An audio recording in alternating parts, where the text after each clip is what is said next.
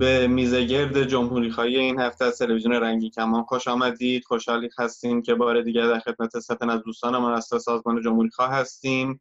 در خدمت آقایان ستوده زهتا و لیماکشی از سازمان های جمهوری خواه هستیم هفته گذشته تحولات مختلفی در رابطه با کشورمون اتفاق افتاد. اما کماکان آن چیزی که در دید خبرها بود و مهمترین خبر هفته بود در از بحران و تنش بین ایران و آمریکا بود. این هفته هم تصمیم گرفتیم بار دیگه در رابطه با چگونگی در از واکنش نیروهای اپوزیسیون و نیروهای خارج کشور نسبت به تنش بین ایران و آمریکا برنامه رو برگزار بکنیم. صورت بندی کلی که در رابطه با در از تنش بین ایران و امریکا وجود داشت در چند دسته در از قابل دسته بندی هستش یک گروهی از در از نیروهای اپوزیسیون به شکل بسیار واضحی برای حمله امریکا سامی شماری می‌کنن. اونها دفع شر جمهوری اسلامی رو به هر قیمتی مجاز و اخلاقی میشمارند و هیچ قید و بندی رو در این وارد ندارند به شکل بسیار واضحی از حمله امریکا دفاع می‌کنند در سوی دیگر طرفداران جمهوری اسلامی رو داریم که جمهوری اسلامی رو در از طرفدار مظلومی می‌دونن خیر مطلق می‌دونن و آمریکا رو شر مطلق و خب از جمهوری اسلامی دفاع می‌کنن. نیروهایی که بین این دو دسته قرار گرفتن تحلیل های مختلفی دارن. دسته ای از نیروهای اپوزیسیون تحلیلشون هست که بیشتر این تنش بین, ایران و امریکا که در دو هفته اخیر bold شده به نوعی بازی رسانه ای هست. شاید یک فضاسازی هست که امریکایی ها قصد دارن از این طریق ایران رو وادار کنن و به میز و مذاکره برگردونن. عده دیگر از نیروهای اپوزیسیون معتقدند که این تنش بین ایران و امریکا در اصل بلند شدن صدایی مبنی بر احتمال حمله نظامی این وجوب رو ایجاد کرده که حتی اگر این خطر جدی نباشه باید وارد کارزارهای ضد جنگ شد و در از در مقابل جنگ موضع گرفت. در خدمت دوستان می‌خوایم این طیف در از رفتاری نیروهای اپوزیسیون بین دو سر این طیف رو بررسی کنیم و ببینیم بهترین واکنش در این میان چه می‌تونه باشه. من با جناب آقای بهروز ستوده شروع می‌کنم. جناب آقای ستوده عزیز با توجه به تحولاتی که در هفته اخیر شاهدش بودیم و با توجه به گمانزنی های مختلفی که در این رابطه وجود داشت واکنش ترامپ حمله ای که به منطقه سبز بغداد انجام شد و در از تحولات و تحرکات نظامی که اتفاق افتاده فکر می‌کنید واکنش صحیح از طرف نیروهای اپوزیسیون در رابطه با امکان بروز جنگ چی می‌تونه باشه؟ سلام خدمت شما دوستان حاضر در میزیگرد و همینطور هموطنان عزیز. در هر کجا که سیما و صدای ما رو ملاحظه می‌کنه همونطوری که در هفته گذشته هم صحبت کردیم در مورد جنگ. جنگ در حقیقت یک نوع ادامه فشار هست بر روی جمهوری اسلامی از طرف آمریکا و متحدینش در منطقه برای اینکه قبول بکنه اون دوازده شرطی که آقای پومپئو پیشنهاد کرده بود قبلا و جمهوری اسلامی رو به از مواضع خودش عقب به عقب بشونه این تقریبا منتها همونطوری که من هفته قبل هم خدمتتون ارز کردم عوامل متعددی در منطقه وجود دارن که کنترل جنگ در حیطه قدرت دو قدرت یا سه قدرت نیست. عوامل مختلفی وجود دارن گروه های متعددی وجود دارن در منطقه که اینها می‌تونن نقص آفرین باشن. همون چیزی که شما گفتین مثلا حمله به نفتکش ها حمله به لوله انتقال نفت عربستان سعودی به دریای احمر و اینها همش و شلیک موشک به منطقه سبز بغداد و اینها همش نشون میده که عوامل به اصطلاح جانبی این قدرت ها می‌تونن با یک خطا به یک واقعا جنگ در منطقه دامن بزنن و ما باید هوشیار باشیم مردم ایران باید هوشیار باشن. علیه این جنگ علیه اینکه ایران درگیر یک جنگ دیگه بشه با آمریکا و متحدینش در منطقه احتراز بشه. چون این واقعا یک جنگ وحشتناک و یک به قول معروف مثل جنگ ایران عراق این بار نخواهد بود. این جنگ به ویرانی کامل ایران ممکن منتهی بشه. اینکه دی خواهان جنگ هستند شما همونطوری که در تحلیلتون گفتین دسته‌بندی کردین اپوزیسیون ایرانی رو به گروه های مختلفی درست است. یعنی من فکر می‌کنم که گروه های از اپوزیسیون نقش ستون پنجم دشمن را بازی می‌کنن در ایران. اینها خواهان جنگ هستند به هر ترتیبی می‌خوان جمهوری اسلامی اگر به ویرانی ایران اگر به نابودی ایران اگر به تجزیه ایران هم منتهی بشه خواهان برپایی یک جنگ هستند چون هیچ امکانی نمی‌بینن برای قدرتگیری خودشون از این طریق. ولی نیروهای دموکرات نیروهای آزادیخواه ایران نیروهایی که واقعا دلشون برای مردم و این سرزمین میسوزه باید دست به دست هم بدن یک جبهه واحدی درست بکنن که بتونن مردم رو وارد صحنه بکنن وارد میدان از طریق مبارزات مدنی. دولت رو یعنی حاکمیت جمهوری اسلامی رو مجبور بکنن که دست از تنش زایی در منطقه برد داره نیروهاشو برگردونه توی کشور. این عواملی که درست کرده نمی‌دونم هشت و شعبی نمی‌دونم چیز حزب الله اینها چاشنی جنگ هستند در منطقه خاورمیانه. برای منافع ملی ایران هیچ گونه منفعتی ندارن. فقط خطر جنگ و خطر اصطلاح حمله نظامی قدرت های خارجی رو افزایش میدن در من در علیه ایران. ما باید رژیم رو مجبور بکنیم. نیروهای ملی نیروهای مترقی باید دست به دست هم بدن. رژیم رو وادار به عقب نشینی بکنن که بر سر میز مذاکره قرار بگیره و از طریق مذاکره بتونیم با دنیا تعامل بکنیم. بسیار عالی. آقای ستوده فقط من یک سوالی داشتم. خیلی کوتاه اگر ممکنه این قسمت رو هم جوابگو باشید. میفرمایید که ما باید رژیم رو مجبور بکنیم. با چه ابزاری؟ ما با چه ابزاری می‌تونیم رژیم رو مجبور به انجام کاری بکنیم؟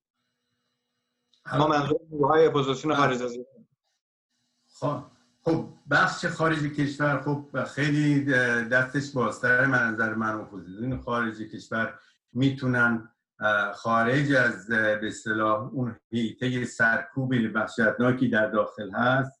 اینها خارج از اون منظور هستن. می‌تونن با هم دیگه کنار بیان در یک دیالوگ در یک گفتمان علیه جنگ متحد بشن و کارزاری رو به وجود بیارن. این کارزار می‌تونه تاثیرگذار باشه روی جوامع اروپایی و آمریکایی.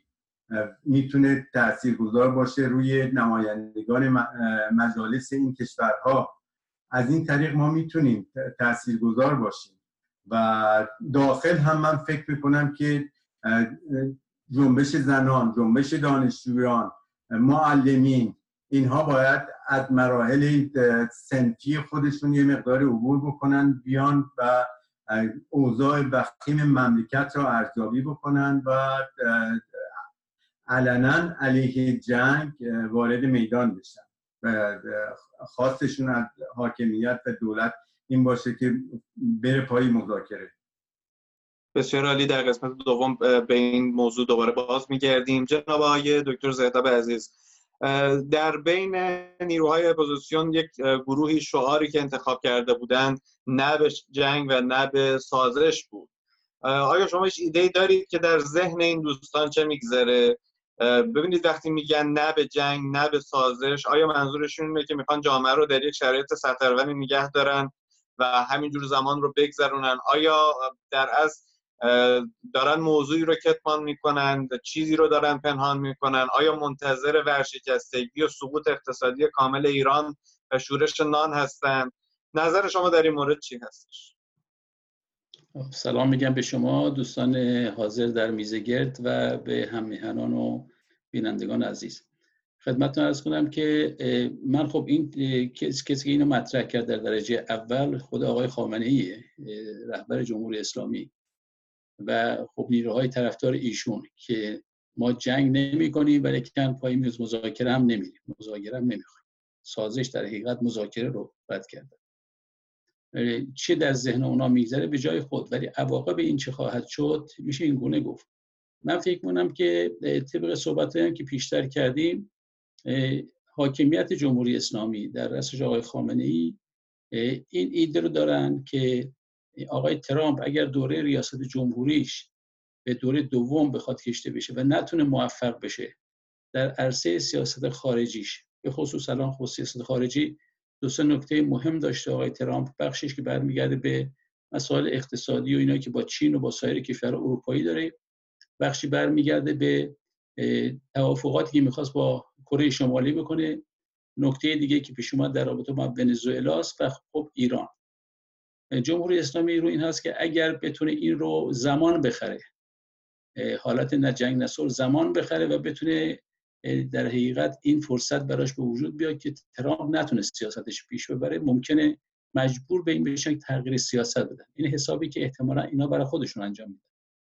و خب نیروهای دیگه این هستن در داخل کشور که ممکنه با بسته کامل یا جز خود حاکمیت جمهوری اسلامی نباشن و نیروهایی هم هستن که همونطور شما فرمودید یه چنین سیاستی رو فکر می‌کنن سیاست درستیه. به خاطر اینکه اونها بیشتر توجهشون به این هستش که آمریکا رو در رأس مجموعه مشکلاتی که وجود میاد در حقیقت دید ضد آمریکایی ضد امپریالیستی چیزی که در گذشته بوده وجود داشته که خب نقش آمریکا اینقدر برجما در مقابل زور نباید گردن خم بکنه با در مقابل ایستاد مقاومت کرد. چنین ایده هایی ممکنه مطرح باشه ولی عواقب این چی هست؟ البته من این نکته اضافه کنم اینو خودم می‌خواستم از طرف خودم بگم که من فکر می‌کنم که در اساس نیروهای افراطی در تمام این جوانبی که با این مسئله درگیرن نیروهای افراطی در اون جمهوری اسلامی نیروهای افراطی در آمریکا هم تو که جان بولتون و دوستانش در کشور در منطقه ما اسرائیل و عربستان سعودی و از اون طرف نیروهای اپوزیسیون افراطی. اینها در حقیقت در مجموع یک سیاست رو به همدیگه به نوعی تقویت می‌کنن سیاستی که آقای خامنه ای در پیش گرفته مسلما تقویت کننده سیاست آقای ترامپ به هیچ وجه تصدیق کننده اون سیاست نیست. منتها نیروهای اپوزیسیون میگم این خطای بزرگ دارن. اگر نیرو اپوزیسیونی که من راستش هنوز ندیدم نیروی اپوزیسیونی که به این ترتیب در حقیقت برآمد کرده باشه که نه جنگ بکنیم نه سازش بکنیم نه در چی بکنیم به اون ترتیب مصالحه بکنیم یا پای مذاکره بریم.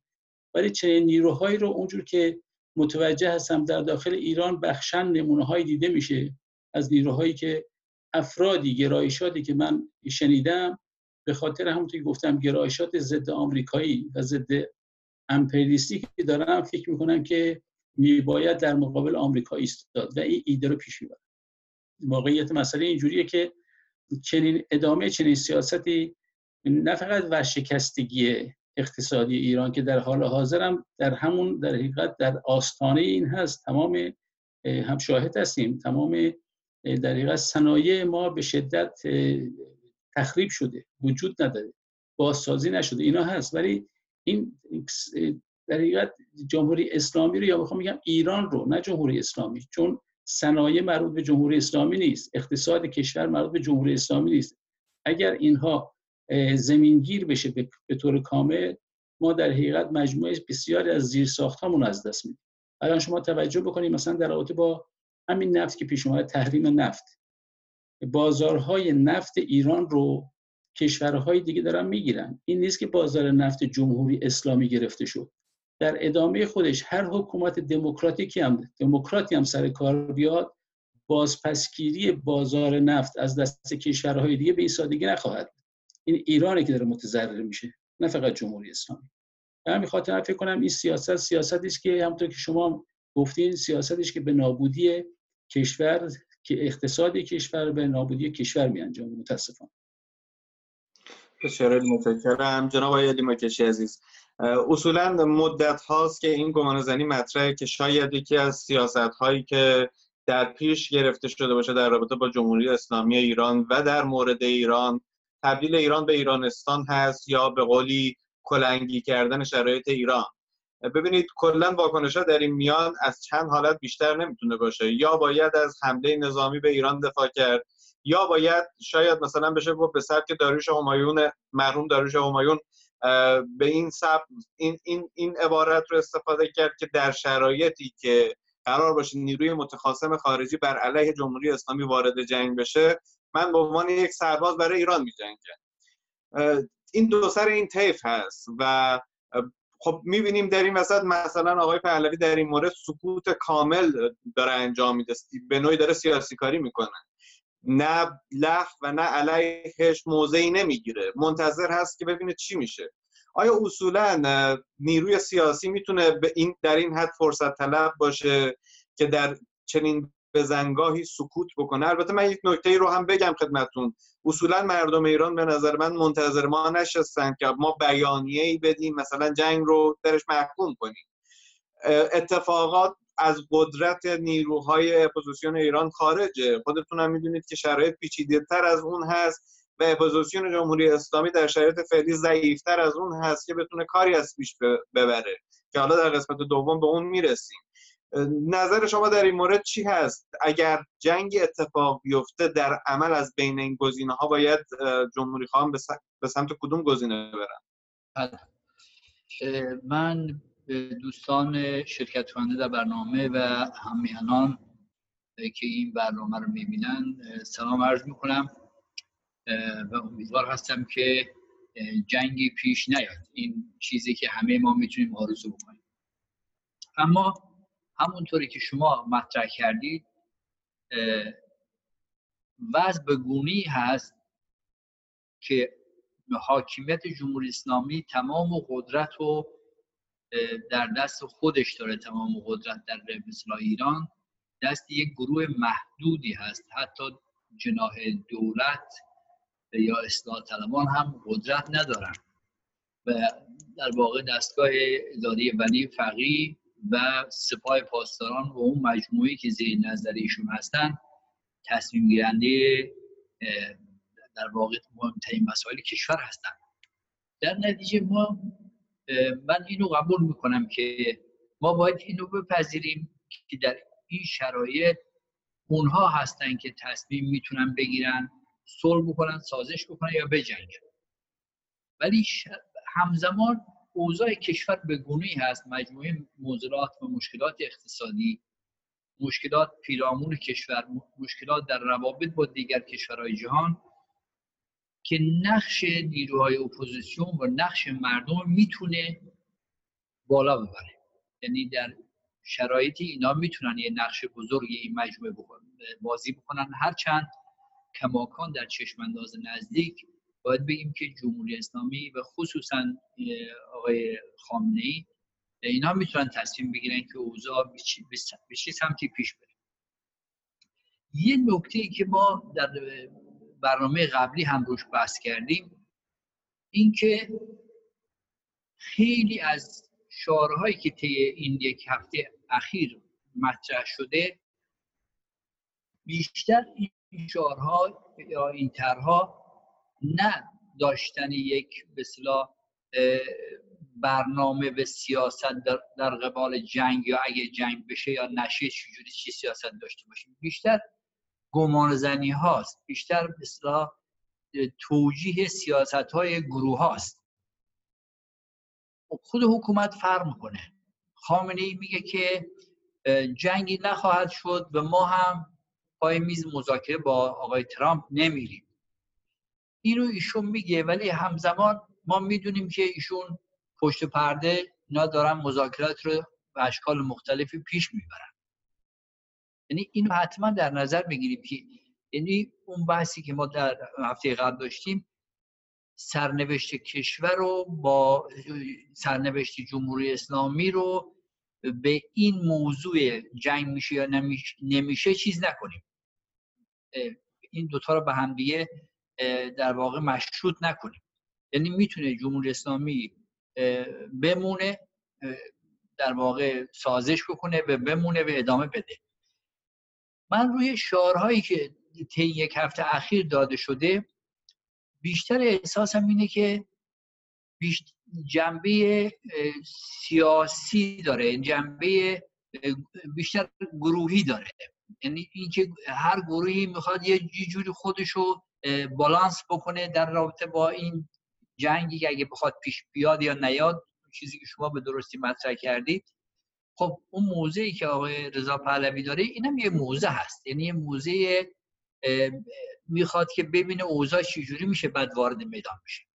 مجاهدین فرق می‌کنه. مجاهدین صریح و روشن اومده و گفته ما طرفدار مثلا چنین جنگی هستیم و تشویق می‌کنه به کمک می‌کنه به آمریکا که این کارو بکنن. و همزمان هم مورد فشار هم هست. فشار همه گروه های دیگه هم هست. که این یه نیروی وابسته هست و قبلا با صدام همکاری می‌کرد برای ایران الان داره با ترامپ داره این کار می‌کنه. اون یه سیاسته. سیاست آقای پهلوی سیاست دیگه هست. و سیاست برخی از گروهایی که شما اون سوال اولی که از آقای زیتاب کردید برخی از گرایشات به اپوزیسیون مطرح کردن. نه جنگ نه سازش. حالا ما نمی‌فهمیم منظورشون نه جنگ نه سازش چی هست. منظور خامنه ای رو ما می‌فهمیم. که چی هست. در واقع وقت می‌خواد بخره. اون چیزی که آزیتا مطرح کرد می‌خواد وقت بخره تا ببینه بعدا می‌خواد چیکار موضع نیروهای دموکراتیک باید یه موضع روشنی باشه. یعنی به این مفهوم که ما داریم با استبداد مبارزه می‌کنیم در کشور. یک حکومت مستبدی ما داریم.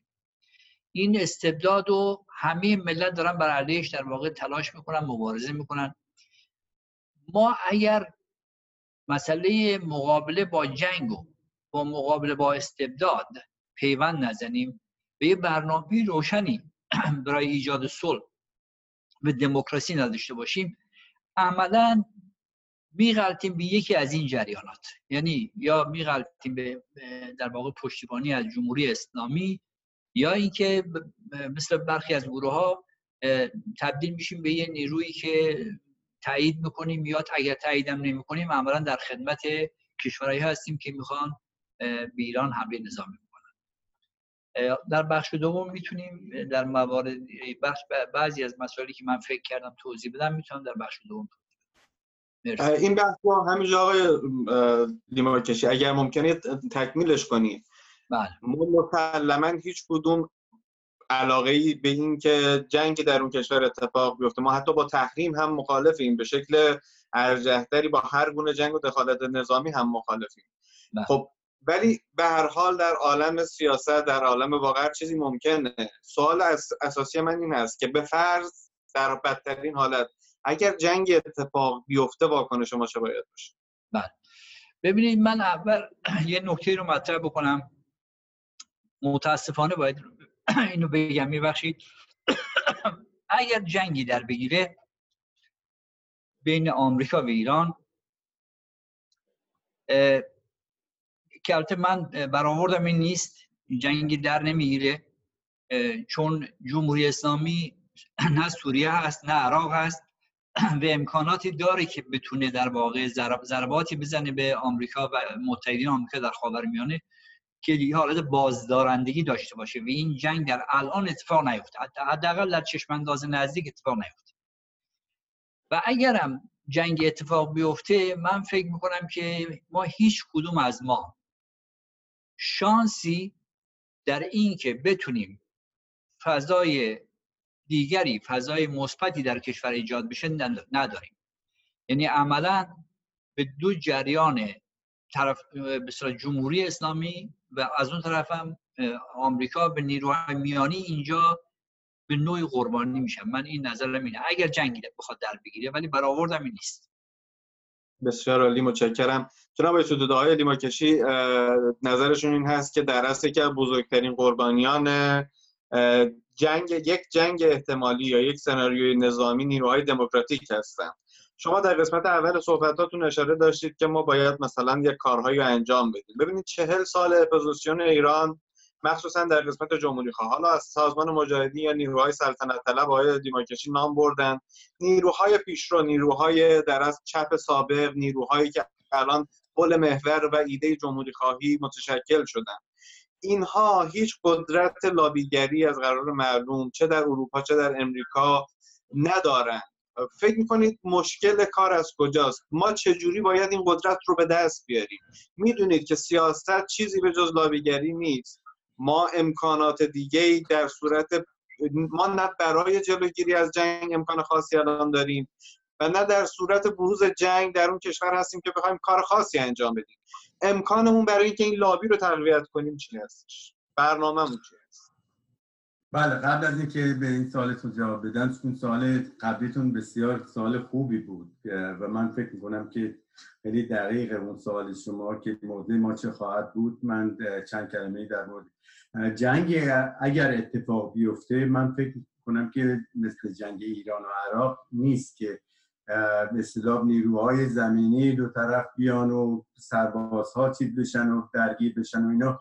آمریکا اگر که بخواد جنگ بکنه با ایران یک حمله نظامی هست. من فکر می‌کنم اگر احتمال جنگی وقوع جنگی باشه در ایران حمله نظامی امریکا و اسرائیل و متحدینش در به ایران هست. برای نابود کردن تمام زیرساخت های نظامی و اقتصادی ایران. اون جنگی که آدم تصور بکنه که حالا میان و مثل جنگ ایران عراق مردم بسیج میشن و اولا مردم تو اون موقعیت دیگه نیستن. یعنی مردم از این رژیم فاسد جنایتکاری که چهل سال امتحان خودش رو پس داده و در ضعیفترین نقطه خودش هست. از نظر اینکه حمایت میشه از طرف مردم اون آنچنان نخواهد نظر من فقط همین نیروهای بسیج و پاسدار و اینا تو همین ها هم دو دستگی ایجاد خواهد شد و اونطوری نیست که جامعه کشیدی بشه طرف اینکه حمایت بکنیم از این رژیم در مقابل چیز. میان می‌زنن از طریق هوا و اینا. در مورد لابیگری سوال دوم شما که سوال در حقیقت جدیدی شما که از من کردین این که چرا اپوزیسیون در شرایطی هست که نمی‌تونه لابیگری بکنه باید خدمتتون عرض بکنم. اپوزیسیون ایران متاسفانه خب به خاطر عوامل مختلفی که یکی هم من فکر می‌کنم نفوذ جمهوری اسلامی هست در این اپوزیسیون. یعنی شما تصور نکنید که جمهوری اسلامی این طیف وسیع نیروهای مخالف خودش رو همینطوری آزاد گذاشته که بتونه چیز بکنه نفوذ کرده و از یک همگرایی و یک اتحاد عملی جلوگیری می‌کنه. به محض اینکه یک مقداری میان اینا به هم هر طیفی بخواد به هم نزدیک بشه هزار تا چیز به می‌دونه توی این اپوزیسیون و نمی‌گذاره یک وحدت ملی شکل بگیره. در آمریکا شما نگاه کنید جمعیت یهودی های آمریکایی کمتر از یک درصده قوی لابی توی آمریکا رو تشکیل میدن در عرصه سیاسی هنری فرهنگی اقتصادی اینها نقش نقش آفرینن. توی جامعه آمریکا این هم یک درصد سیاستی که به نفع اسرائیل باشه به نفع موجودیت اسرائیل باشه اینها دارن به پیش می‌برن. حالا چرا اینکه تمام این گروه سیاسی که جمعیت سیاسی چند میلیونی که از ایران خارج شده نمی‌تونن واقعا یه همچین لاویگری بکنن. من غیر از عوامل جمهوری اسلامی به خاطر فرقگرایی خود همین گروه ها هم می‌دونم. یعنی به محض اینکه یک گروه تشکیل میشه یک هسته سختی دور خودش ایجاد میشه و فکر می‌کنه که این مرکز حقیقت دنیا خودشه و تمام گروه های دیگه باید بیان زیر پرچم این تستهایی رو مطرح می‌کنه تئوری هایی رو صادر می‌کنه. و از دیگران می‌خواد که حول این برنامه بیان همه متحد بشن. این امکان پذیر نیست.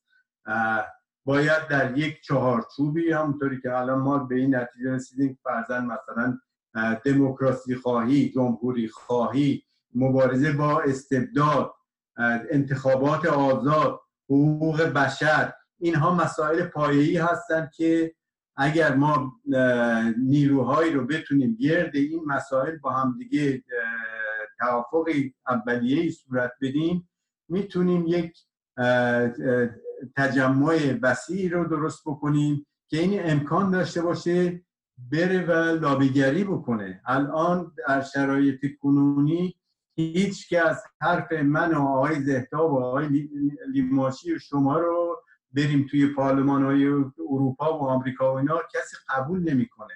شما چه قدرتی هستید در صحنه سیاسی ایران که می‌خواید چه تأثیری می‌خواید بگذارید؟ چه جان فردا اگر این رژیم سرنگون شد اگر که نمی‌دونم مبارزات مردم ایران به این مرحله رسید که صحبت جایگزینی باشه چه نیرویی می‌خواد جایگزین این رژیم بشه؟ اینها مسائلیه که این کشورهای خارجی بهش چشم دارن. و تا وقتی که اپوزیسیون ایران یک همچه قدرتی نداشته باشه همچی نیرویی رو نتونه ساماندهی بکنه در خودش به نظر من خب ما جای چیزی نداریم جای ارزنده توی روابط خارجی با نیروهای با کشورهای خارجی حرفی برای گفتن نداریم. باید اول خودمون رو متشکل بکنیم سازماندهی بکنیم و یک تبدیل بشیم به یک نیروی قابل ملاحظه ای که اینها حساب کنن روی این نیرو. بسیار عالی متشکرم. جناب آقای عزیز نظرات جناب آقای شنیدیم. نکته که در رابطه با نیروهای اپوزیسیون در ایران بسیار مشهود هست اینه که این گروه ها به صورت کاتوره یعنی هر کدوم در یک جهت و در یک قطبی در حال حرکت و جنبشن و هیچ مغناطیسی وجود نداره که این حرکت کاتوره رو در یک جهت در یک کانال در اصل سوق بده و همجهت بکنه اینها رو. عادل فردوسی پور در فوتبال یک اصطلاحی داره وقتی مثلا ایران خیلی خوب بازی می‌کنه میگه چقدر خوبیم ما. من از اون واژه وام می‌گیرم و می‌خوام از شما سوال کنم در طول این چهل سال چرا اینقدر بدیم ما؟ نه از نظر اخلاقی از نظر عکت سیاسی منظورم هست. نه خب واقعا همین که میگی بکنم همه ما همه ایرانیان همه هم به خودشون میگن تا حدودی. چرا ما اینجور هستیم و چرا چی میشه؟ چرا اینجور نمیشه؟ چرا ما نمی‌تونیم کاری بکنیم؟ من فکر کنم که بکنم پیشترم این مرتبه من صحبت کردم در این مسئله.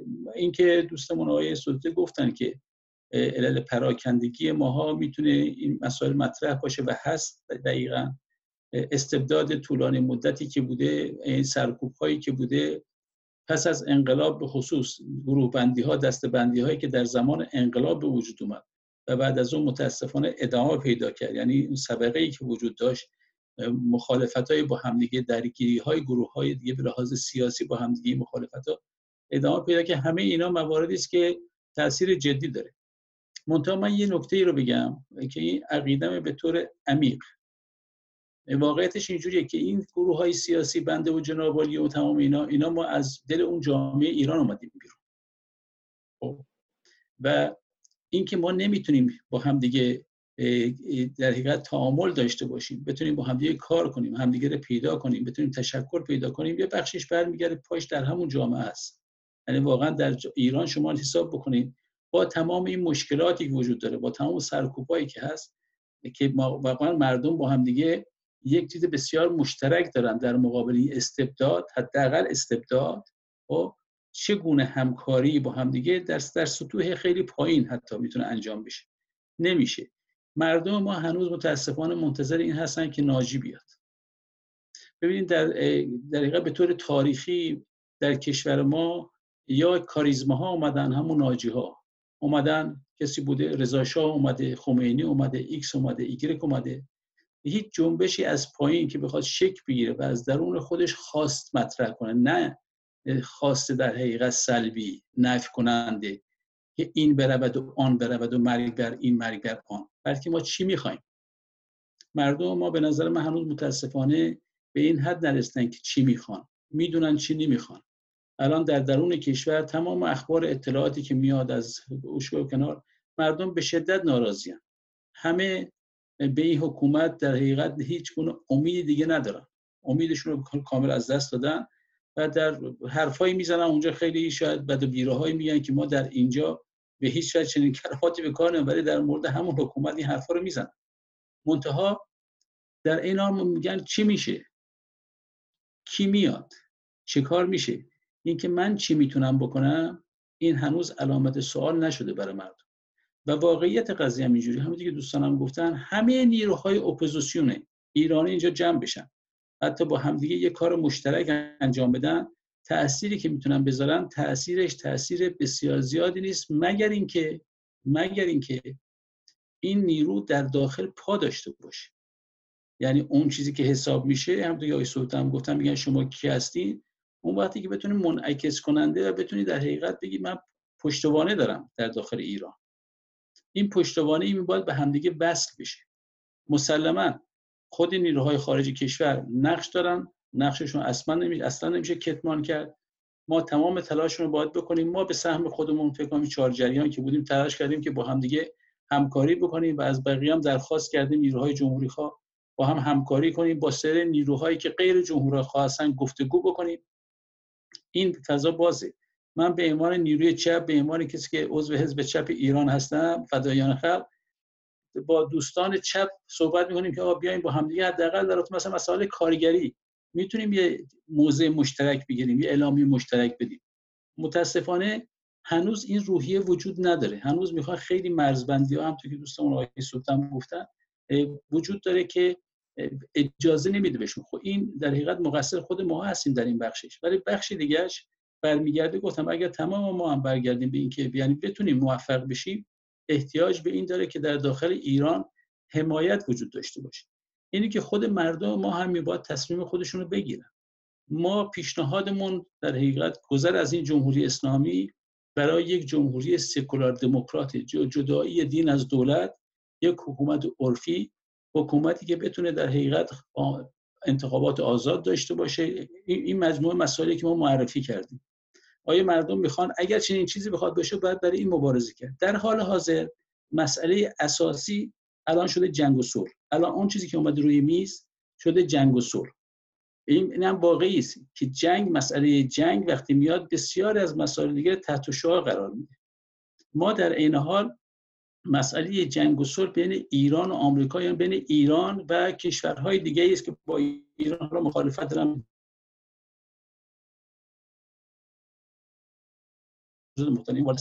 می باید روی در حقیقت شعار نه به جنگ نه به استبداد و زنده با صلح زنده باد آزادی می باید بتونیم حول این متشکل بشیم.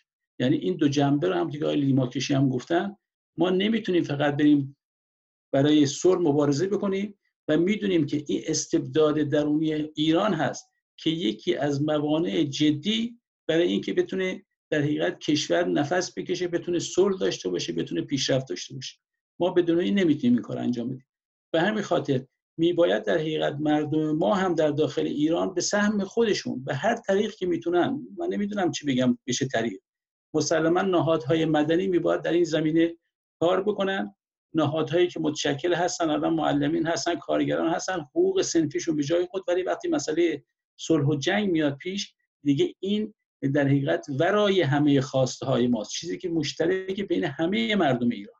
می باید رو این متشکل بشن. من خودم به نظر رسید این اون چیزی که مطرح هستش الان جمهوری اسلامی احتمالا برایش خود آقای خامنه ای هم ممکنه به یه جایی برسه در اینا فکر کنه که برایش تصمیم گیری سخته چون اون پایه‌ای که داره گفته من جنگ نمی‌کنم مقاومت می‌کنم با اون خصوصیات فردی هم که بعضا می‌شناسیم که بسیار لجوج و لجباز و در ایستادگی داره خب میشه یه کاری کرد خواست مردمی بشه یا نه جنگ. نه به استبداد رفراندوم بذاری. رفراندوم بذاری از مردم سوال کنی که آقا می‌خواین مقاومت بکنی؟ مذاکره نمی‌خوایم بکنیم می‌خوایم مذاکره بکنیم. بذارین مردم تصمیم بگیرن مذاکره بشه یا مذاکره نشه. اگه خودتون هم جرئت دادین چه کاری انجام بدید. یکی که ما تو این زمینه میباید این پلتفرما رو داشته باشیم. من فکر می‌کنم در خارج کشور زمینش وجود داره. تلاشایی هم داره میشه و امیدوارم تلاش بیشتر نتیجه بده. ولی در این حال گفتم اگه همه ما با هم جمع بشیم ولی مردم خواست خودشون نتونن شکل بدن اینا به هم پیوند پیدا کنه نتیجه خیلی زیادی نخواهد داشت. ما تجربه این کار من قبلا دارم در زمینه مسائل همین مسئله هستی که پیش اومده اون دفعه هم گفتم. مراجعه کردیم به پارلمان ها به جاهای مختلف تاثیرات معینی داشته میشه تاثیر معین گذاشت. ولی در نظر بگیریم ما در هیچ یادمون نرفته زمانی که صدام در عراق آمریکا می‌خواست به اونجا حمله بکنه تظاهرات ده ها هزار نفری صدها هزار نفر در اروپا را افتاد و ما خودمون در این تظاهرات بر علیه جنگ شرکت کردیم. ولی چی شد؟ آقای بوش رفت حمله کرد زد اونجا رو. خب به خاطر اینکه اون تظاهرات میباید در حقیقت در آمریکا در بین هیئت حاکمه اونا بخشن فشار میوردن این کارو نکنه و بخشی هم در صد در حقیقت مخالفین صدام میباید به اون فشار میوردن متاسفانه اون شکل نگرفته بود. و ما تظاهراتی که بگم ده ها هزار نفری صد هزار نفری به طور عمومی در تمام دنیا این تظاهرات صورت گرفت نتونست کار پیش بره یعنی خیلیش از دست ما خارجه ولی به همون اندازه که می‌تونیم تاثیر بذاریم بازم تکرار می‌کنم میباید پیوند برقرار بشه بین اون چیزی که مردم خودشون در ایران به اون خاص شکل بدن بتونن حمایت کنن از این خواست. ما اون موقع اینجا مسلما کارمون خیلی بیشتر و درستتر می‌تونه تاثیر گذار باشه. بسیار عالی متشکرم. جناب آقای لیماکشی در مورد جنبندی حالا صحبت های دوستان به نوعی میشه گفت دوران در از جنبش های ایدئولوژیک به پایان رسیده. دوران جنبش های جنبش هایی که بر اساس در از رهبران فرهمند و کاریزماتیک هست به گفته دوستان به پایان رسیده. جامعه ایران در مقابل در از چهل سال مشکلات و سختی هایی که برش, برش تحمیل شده به نوعی به نظر میاد دچار یک هم لختگی هم اختگی شده. یعنی در برابر این همه فشاری که می‌بینیم هیچ واکنشی از درون نمی‌بینیم. آقای دکتر زهداد میفرمایند رفراندوم. بله رفراندوم بسیار خوبه. ولی کجاست جمهوری اسلامی؟ به طبق چه پلنی؟ بر چه اساسی باید به چنین طرحی تن بده؟ به نظر انقدر بعید میاد که نمی‌دونم حتی شاید صحبت ازش به نوعی خیال باشه. در چنین شرایطی فکر می‌کنید آقای مکشی اصولا چه میشه کرد؟ یک نیرو به عنوان نیروی اپوزیسیون چه کار می‌تونه بکنه؟ بله. من یک گفتگویی داشتم با تعدادی از دوستان مطرح می‌کردن. خب این انتقادهایی که در واقع هم به احزاب میشه هم به گروه ها میشه هم به مردم میشه که این مردم در واقع چرا اومدن 98 درصد به اینا رأی دادن. این مردم چرا اینجوری کردن؟ یک یه مسئله هست یه بحثی هست توی اروپا. هنوز که هنوزه ما توی مدارس هر ساله این دانش آموزا دانشجوها میشینن مطلب میمیستن که چطور شد هیتلر اومد سر کار. ببینید الان دیگه 50 سال گذشته ولی کماکان دارن بحث می‌کنن که چطور شدیم توی یک اروپای دموکرات یک آلمان دموکراتیک از طریق رأی یک جریان فاشیستی تونست بیاد قدرت بگیره و این همه بلا سر اروپا بیاره. اینی که چطور شد تو ایران مثلا شرایطی پیش بیاد که آخوندا بیان رو کار و مردم در واقع برن اون چیزی که شما میگید شخصیت کاریسماتیک دنبالش بدوان خب این برای این ما واقعا نیاز داریم که سالها هنوز گفتگو بکنیم. تازه جزئیاتی از این رو بفهمیم که چطور شد ما در واقع یک دست جمعی فریب خوردیم. یعنی مثلا این نیست که مثلا موضوع ساده بوده.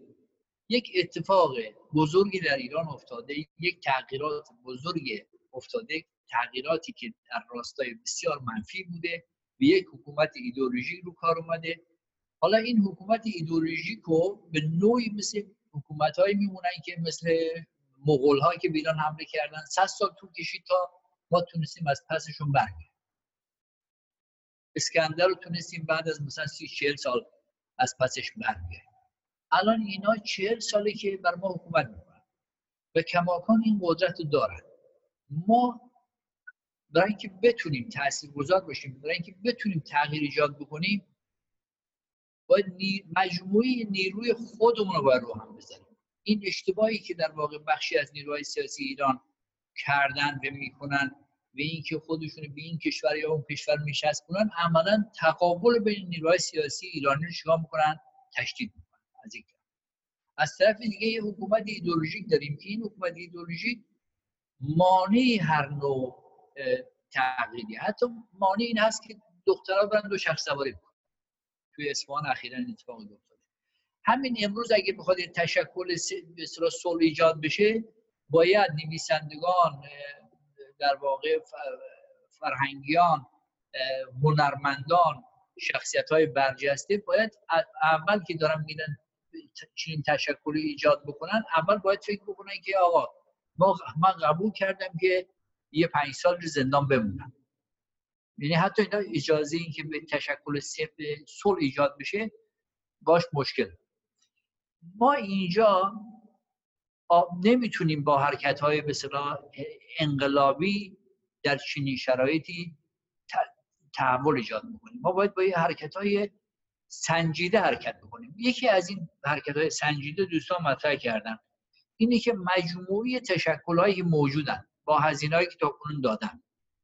مجموعه نیروهایی که در واقع حاضرن از آزادی از دموکراسی دفاع بکنن. همین بیانیه ای که 900 نفر چند روز پیش از نویسندگان ایران دادن در حمایت از سه نفر از اعضای کانون نویسندگان که محکوم به زندان شدن. یعنی اینها می‌تونن بیان جلو می‌تونن وارد میدون بشن با پرداخت هزینه‌ای. دست به کار بزنن در داخل ایران. الان مردم مردم هم هم جنگ نمی‌خوان و هم این شیوه حکومتگری رو نمی‌خوان. یعنی هر دوشو نمی‌خوان. در نتیجه توی این فضا اگر نیروهای حاضر بشن پا پیش بذارن میشه امیدوار بود که یه تغییری از درون ایجاد بشه. یعنی بخشهایی از حکومت هم حاضرن برن پشت اینا. ممکنه مثلا نیان در جلوی صف. چون اونها نمی‌خوان که جنگی بشه. واقع اینه که می‌دونن که اگه جنگی بشه چه سرنوشتی برای ایران رقم زده میشه. توی این شرایط اگر ما بتونیم خصوصا در داخل ایران در خارج از ایران من شما رو قبول دارم اگر نمیشه یک اطلافی از جمهوری خواهان در این مقطع تشکیل داد میشه یه اطلافی برای بر ضد جنگ بر ضد استبداد برای دموکراسی برای صلح تشکیل داد. خیلی از نیروها می‌تونن بیان تو این. حالا میشه به شکل افراد بیان جلو لازم نیست سازمان ها بیان. 20 تا 30 تا 40 تا مثل آدمی که شناخته شده هستن بیان جلو به یک فرومی انجمن تشکلی درست بکنن از همه دعوت بکنن که در واقع بیان تو این. بعد اون موقع چیزی که بدروز عزیز مطرح کرد میشه لابیگری کرد. اگه ما نیرو باشیم میشه لابیگری کرد. و میشه در واقع رفت با دولت ها صحبت کرد رفت با حتی با آمریکایی ها صحبت کرد که آقا این مسیری که شما هم داریم پیش گرفتیم مسیر بر به نفع منافع آمریکا نیست. ما, ما همه می‌دونیم که جنگ عراق به نفع آمریکا تمام نشد. جنگ سوریه همینجور جنگ لیبی همینجور. همه اشتباهاتی بود که اینایی که پس از دیگری کردن و الان هم توش گرفتارن. افغانستان هم یکی دیگرش. یعنی اینها عملا اون چیزی که آقای جو بایدن مطرح کرد گفتش که موقعی که ما داشتیم برجام امضا می‌کردیم عربستان و اسرائیل می‌گفتن که مخالفت می‌کردن مثلا ایران رو باید بمباران کرد. خب الان ترامپ اومد اونا دارن همه این فشارها رو میارن. اونها من فکر من فکر می‌کنم که متحدین آمریکا در منطقه خصوص عربستان و اسرائیل بیش از همه علاقمند به ایجاد جنگ هستن تا خود آمریکا. چون آمریکا در همه این جنگ ها ناموفق بود و شکست خورد. و توی این شرایط ما می‌تونیم در واقع هم در ایران هم در خارج ایران با همدیگه کار کنیم. به نیروی وسیع هستیم منتها متشکل نیستیم. این مشکل ماست. بسیار عالی متشکرم. به امید روزی که اپهای تیره استبداد و جنگ و تحریم از آسمان سرزمین مادری کنار بره. حال مردممون خوب بشه تا حال ما هم خوب بشه. شب و روزتون بخیر.